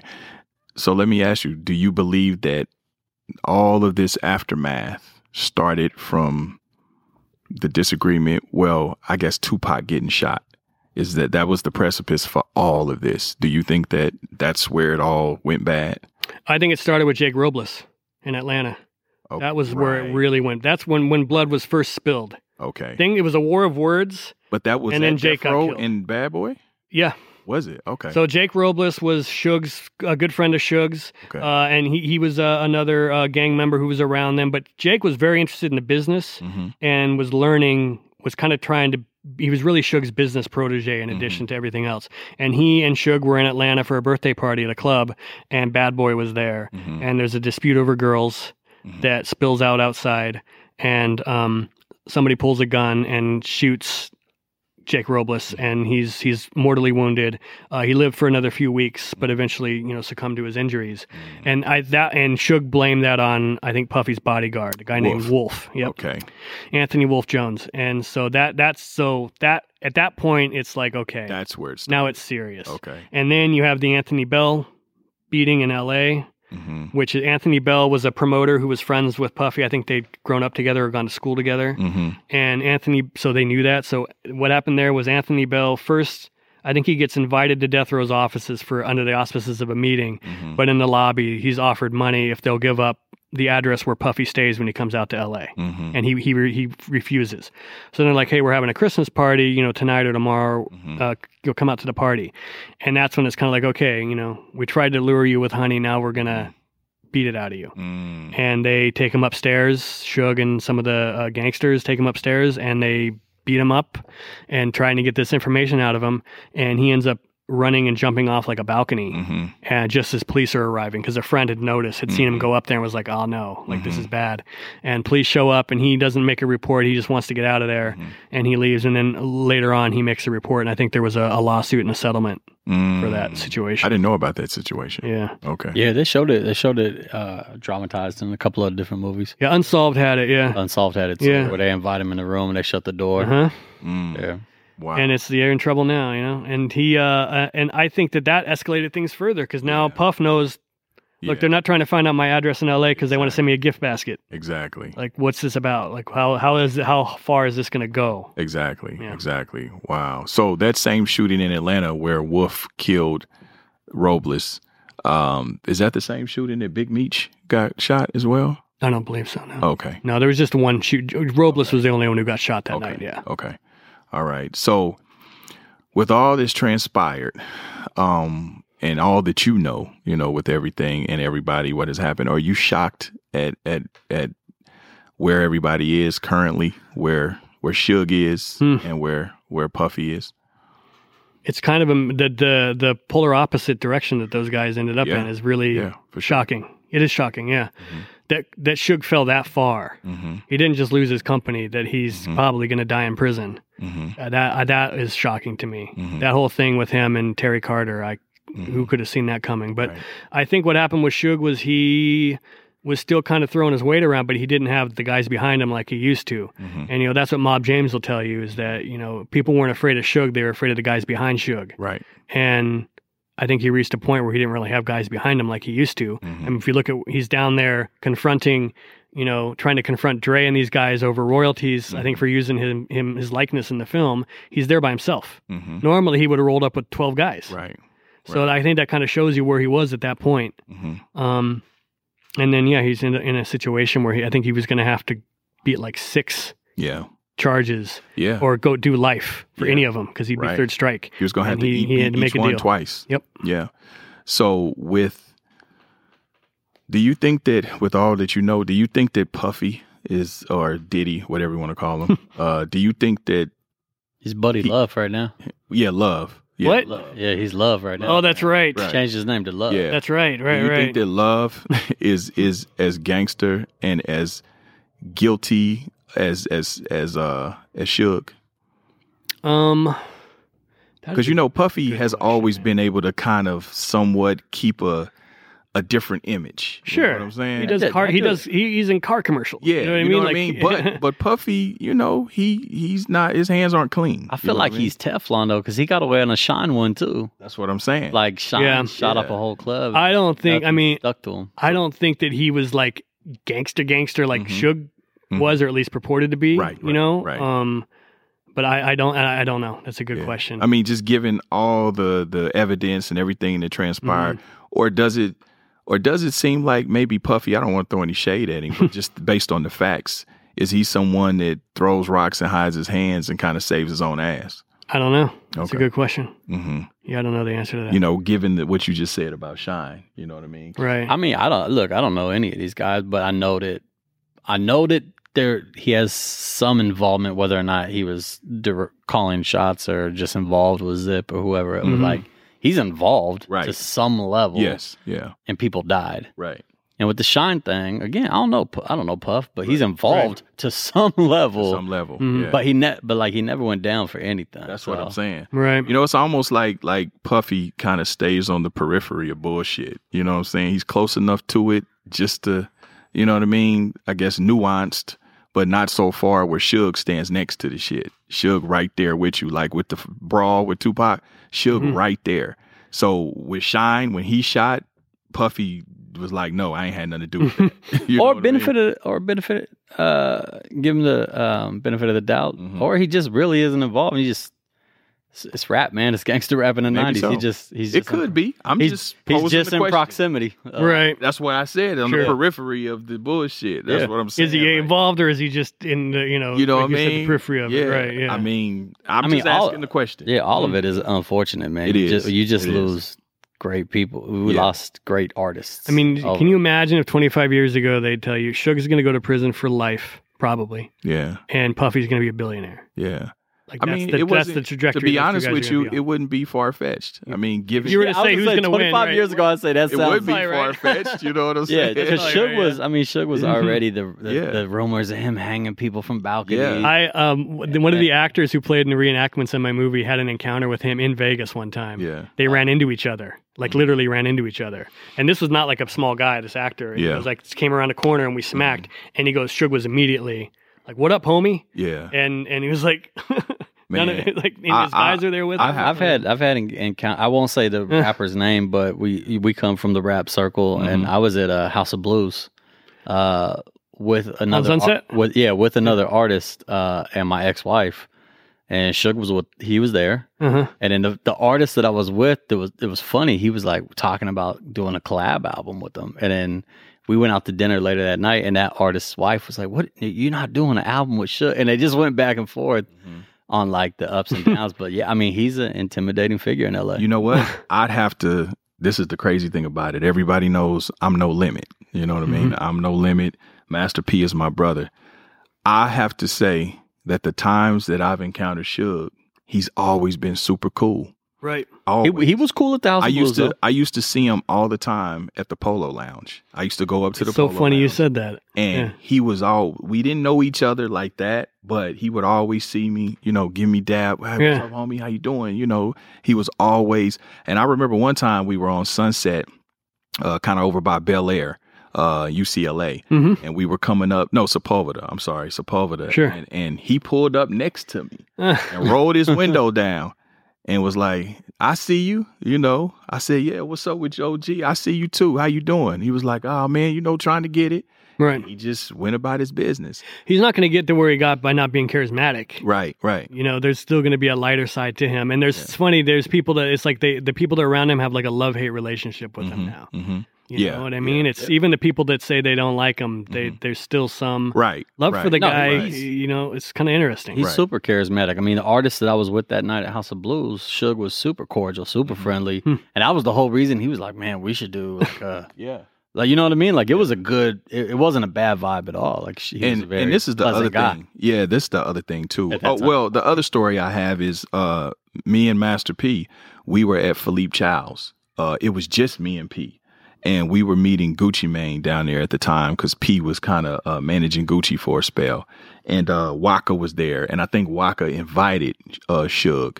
And uh it was so funny. It was just me and P. And Suge walked in. I think he had some of the uh, OFTB dudes with him uh and and you know gucci had his people waka had his people and people in the restaurant literally start getting up and leaving because i think they thought that it was going to be a problem but it wasn't he was super cordial with p super cool with me it was all like it was all love i bu- it was it was all Mm-hmm. love um and it was just me and p you know um now don't get me wrong you know i was ready you know, because I told P, I remember texting him like, "Hey, let me know whatever it is." You know what I'm saying? Right. While we talking, let me know. Oh what yeah, it because I is. forget because P had the whole Yeah. Snoop thing. and exactly. Afro- yeah. And and Suge called P. You know when when, when Snoop uh when P first moved out here to L.A. You know Suge called P like, hey, you know I don't think L.A. is big enough for both of us. And P Mm. told him, hey, I just bought a house when you leaving. You know and hung up. Mm-hmm. Mm-hmm. on him, You know what I'm saying? But Suge struck strike me as a type that you know uh he'll try to get it off if he feels like he can. Mm. Mm-hmm. You know what I mean? If you if you show any sign of pussy or weakness, he may press you. But Mm-hmm. if you stand, you know what I mean, and you just then then he And gon' he gonna carry it high. I think that's one of the, I should. the leading theories on who um, the shooting, what the shooting at One Oak was about. Mhm. Him was that he may have pressed up on the wrong person, and that was a message back that. right. You can't do that with everybody. You can't do that with everybody. But my uh, my agent right now, uh, early in his career, before he was an agent, he was Suge's manager for a time, and my agent is the redheaded, pale skinned dude, as far from gangster anything as you can imagine. And he said eventually he got out of that. He didn't like the situation. But he said Suge kept showing up at places where he was, and one of the places he said was the Polo Lounge. Mm-hmm. Yes. And I'll, I'll let him know, like, it wasn't you, man. It was, Suge was a regular there. Suge was, I was a regular. I, I would see Suge there a couple times a week. Oh, That's really? how we got Oh, wow. familiar. All right. That's how we got familiar. So um, he was always pleasant, you know. Um, you know, and again, I think that some of the stuff that that he's done i- is warranted. I think some stuff he gets a bad rap, but then what we have to understand too is, you know, Suge was very young. You know what I mean? When you talk about All late these guys 20s, were so young. yeah, you're talking about mid twenties, late twenties, even early thirties, and you coming into all this money, Right. and and nobody comes from money, and, Right. and having this influence and just anything. It's everything crazy. you want. I mean, you you know. Pac and Big are both under twenty five. That's what I'm Right. saying. So looking back on it, me as at 45, and I'm able to look at when I was 25. I was an idiot. I was an I was a idiot. total- and I didn't was have what they dumb. had either. Yeah, Like, I didn't have all yeah. the, you know, the the things, uh, Exactly. you the know, around accoutrements me. of that- success and right, all of that shit. Right. So I'm trying to think that shit, if I had, you know, it was worth a hundred million dollars at 26, 27, and I, I be- got all the homies from the four block, I probably would have acted a little bit of a fool too. You You, know? you, you think you're untouchable. Yeah. right, right. Absolutely. You, don't know, know, you don't know life yet. Yeah. That you know what people Yeah. are gonna do. Yeah. Now the recent shit with Terry Carter, I mean, he was grown enough, you know, to know better at that point. Mm-hmm. I which don't even know if he meant to do that. No, I though. know. I don't That's know what if I'm he saying. meant to. Yeah. I It's- don't think. I- he did. I believe that was I don't an think he did. accident. I believe it was an accident. But but what precipitated Because that was his that? friend too. Yeah, yeah. Like Terry wasn't even like a Right. enemy. You know? and uh, Bone was a, a consultant on yes, Unsolved. yes, yes. I But talked to Bone a little bit about it. But at the same time, Suge was still up there on bullshit. what was Bones' perspective Mm, Yeah. on the whole thing? Um, what can I say about that? Basically, I think well, Suge rolled up at the um at the set first. They were shooting a promo for the film, and that's when and Bone Bone was kind of there as to help Mm-hmm. s- manage those situations, Mhm. right? And so was for that matter, so was Terry Carter. Mhm. That's kind of what he did. He's kind of he knows everybody, can Right. make peace with everybody, can iron things out, you know. And I think that that Bone was like they were the ones that were like, hey, let's don't call nobody call the, don't call the police don't call the police let's go handle this we'll talk it out over at tams Mm-hmm. meet us over there and that's that that was about but then clearly a physical altercation happens and i can't remember words were said that Yeah. instigate i think i think Suge talked shit about somebody Right. who was in the vicinity like kind of i know he's going to hear me say this Right. and that's what started the Yeah. the altercation And Bone kind of admitted to having a little bit of a, a grievance with Suge, too. Mm-hmm. You know what I mean? So it may have just been, you know, some posturing that that that you know went left, you know, and, Right. And and but Suge was on bullshit though. Suge was up there trying to press folk, you know, because he wanted some more money and different things like that. So you know, it, he was doing more of that bullshit. You know, you, you if it's business, then you send your lawyer. You know, Right. You, it's Exactly. a way to handle business. You know, what I'm saying? and i think that's what puff figured out that Suge Yeah. never figured out Right. Right. You know, so unfortunately, you know, he he he became a victim of his own, you know, circumstance and choices Mm. Mm-hmm. and as he been doing. But, you know, I try not to I don't like to beat up on Suge. I think that, Right. Mm-hmm. you know, we all make mistakes. All of us fall short and, you know, have to work on ourselves. And hopefully he gets parole before, you know, I think he I think he will probably before he's, you know, You know too what's old. crazy too is I think I think if there hadn't been for the other cases, I think he could have beat the Terry Carter Mm-hmm. Right, thing as self defense accident. I think Yeah. he could have.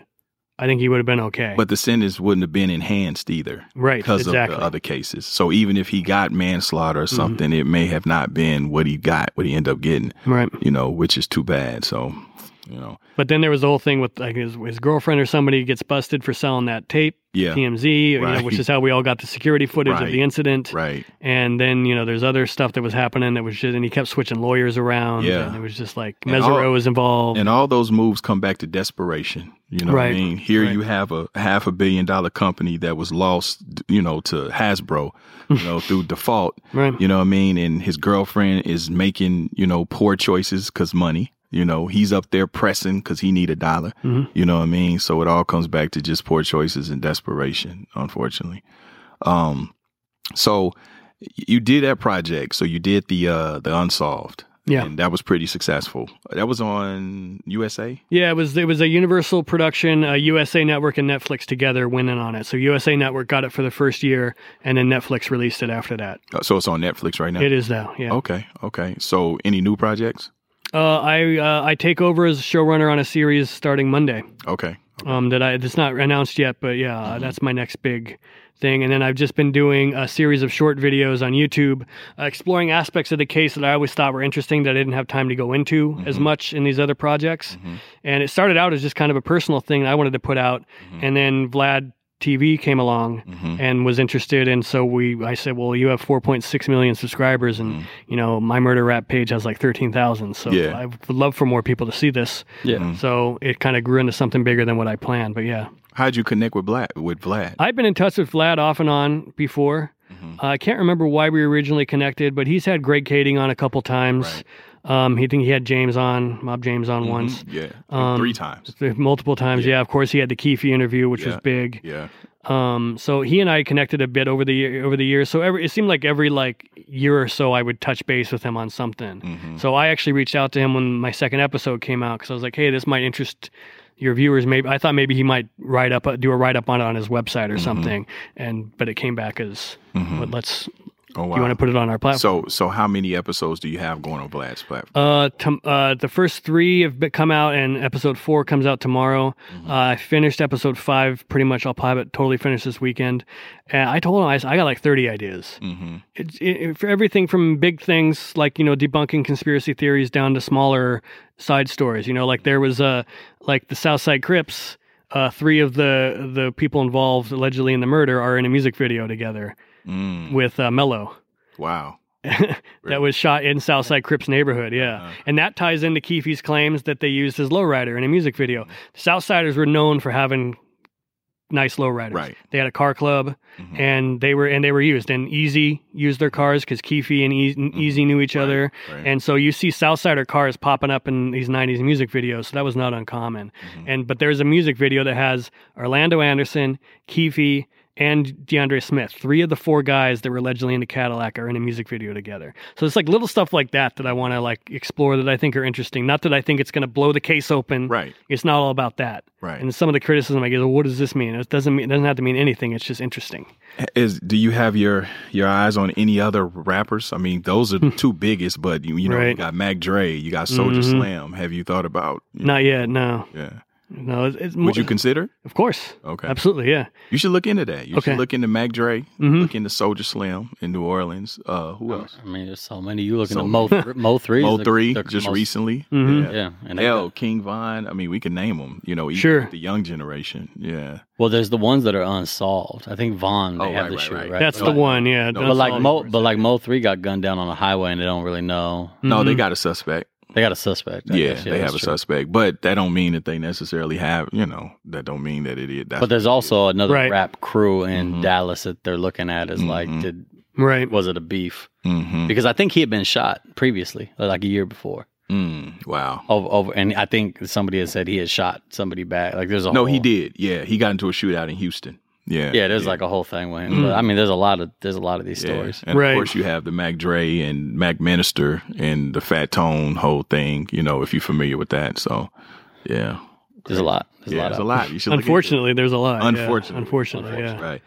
Yeah. So man, so uh that's what you had so any other documentaries that's coming out soon, uh, other than what you're working No, on? I just re-released uh, Lost Airman of Buchenwald, the World War II one that I did is out now. It's on iTunes and Apple TV and uh, pay-per-view and, a, bu- and pretty much anywhere where you can rent movies. It's there now. Um, I, I updated it and put it back out again. uh, Okay. this a couple weeks ago. So watch the Vlad Mhm. interviews that are coming out, which is Mm-hmm. and- called Deep Dive, and the new series. sh- a new showrunner project that we'll yeah, hear which about hopefully soon. will be out soon. Yeah. Yeah, yeah. You have to come back and talk about that once it gets up and going. So, Yeah. like if you're a showrunner, it's big.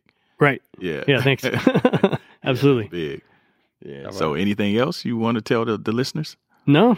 All right, man. Well, listen, we appreciate you coming, my brother. You know all the good work you've done hmm uh, with the murder rap and the unsolved. Yeah. Um, you know, you contributing to you know uh, the people figuring out a piece of history.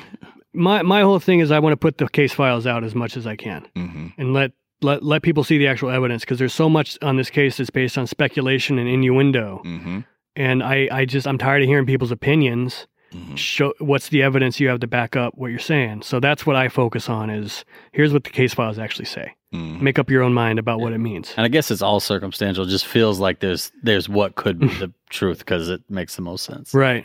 Yeah. And like I said, I always tell people what you thought happened to Tupac when it happened, as soon as you heard about the altercation with Lando Anderson, it's exactly what you always thought happened. Exactly. But here's how it actually happened, you know. And Napoleon from the Outlaws reached out to me. Mhm. We've talked a few times. And, he, you know, after the movie came out, he told me it's what we always knew happened, but hearing Keefe finally confess Mhm. and say it first, just admit to it, Mhm. he's like, that closed the case Mhm. for me. And I think a lot of people felt that way. Right. And there was another Tupac producer that reached out to me right after Murder Rap came out, and um, he had done some prison time in you know in the, uh, the early 2000s, I think. And he told me that there was a, uh, a Southside Crip on his block, hmm and everybody know, oh, you're the Tupac producer. Hey, you got to talk to this Southside Crip. He's got a story. He's got to tell you. So he sat down and guy told him what happened hmm this story basically. And uh, he goes, oh, I kind of put it in the back of my mind, like maybe that's true or not. I don't know. He goes, and then I watched Murder Rap, you know, 10, 15 years later. He goes, it's the same exact story this Wow. guy told me in prison back before Mhm. Greg Kading ever had the case or anything. Wow. So he, he, he, for him, it was like, oh, that's my confirmation, you know? Right. And a lot of people that were around then, they watched the murder rap and it fills in gaps Mhm. of information they already had. hmm And it kind of helps the puzzle pieces, you know, fit all the way, f- fit together tight, you know? Right. Yeah. Right. And I see you, and I see you uh, wearing the Tupac. I'm wearing and Big- my my uh, uh, this is our unsolved uh, official crew and cast and crew swag that they hoodie that they There you gave go. us. Yeah, Dope. Dope. yeah. All right, man. Well, great work, man. Thank you. know, we definitely appreciate you for coming, my brother. Thanks for having me. You're always welcome here, and keep up the good work. We're Thank you. looking for your new projects. Appreciate it. sir.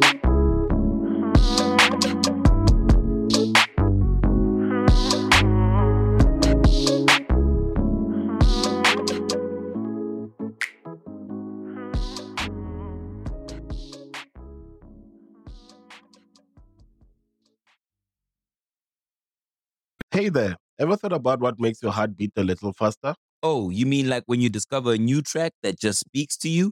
Yeah, or finding a movie that you can't stop thinking about.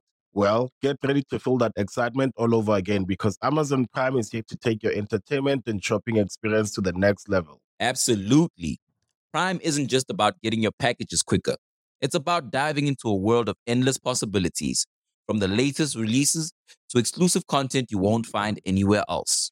And don't even get me started on the music. Prime offers concert specials that will transport you right to the front row. It's like being at the hottest gigs without leaving your living room. I use Prime to tap in with some of my favorite artists' live shows from any and every genre of music. Trust me, Prime is a game changer. It's like having a personalized superstore and entertainment hub right at your fingertips. So why wait? Head over to amazon.com forward slash prime and start experiencing entertainment like never before.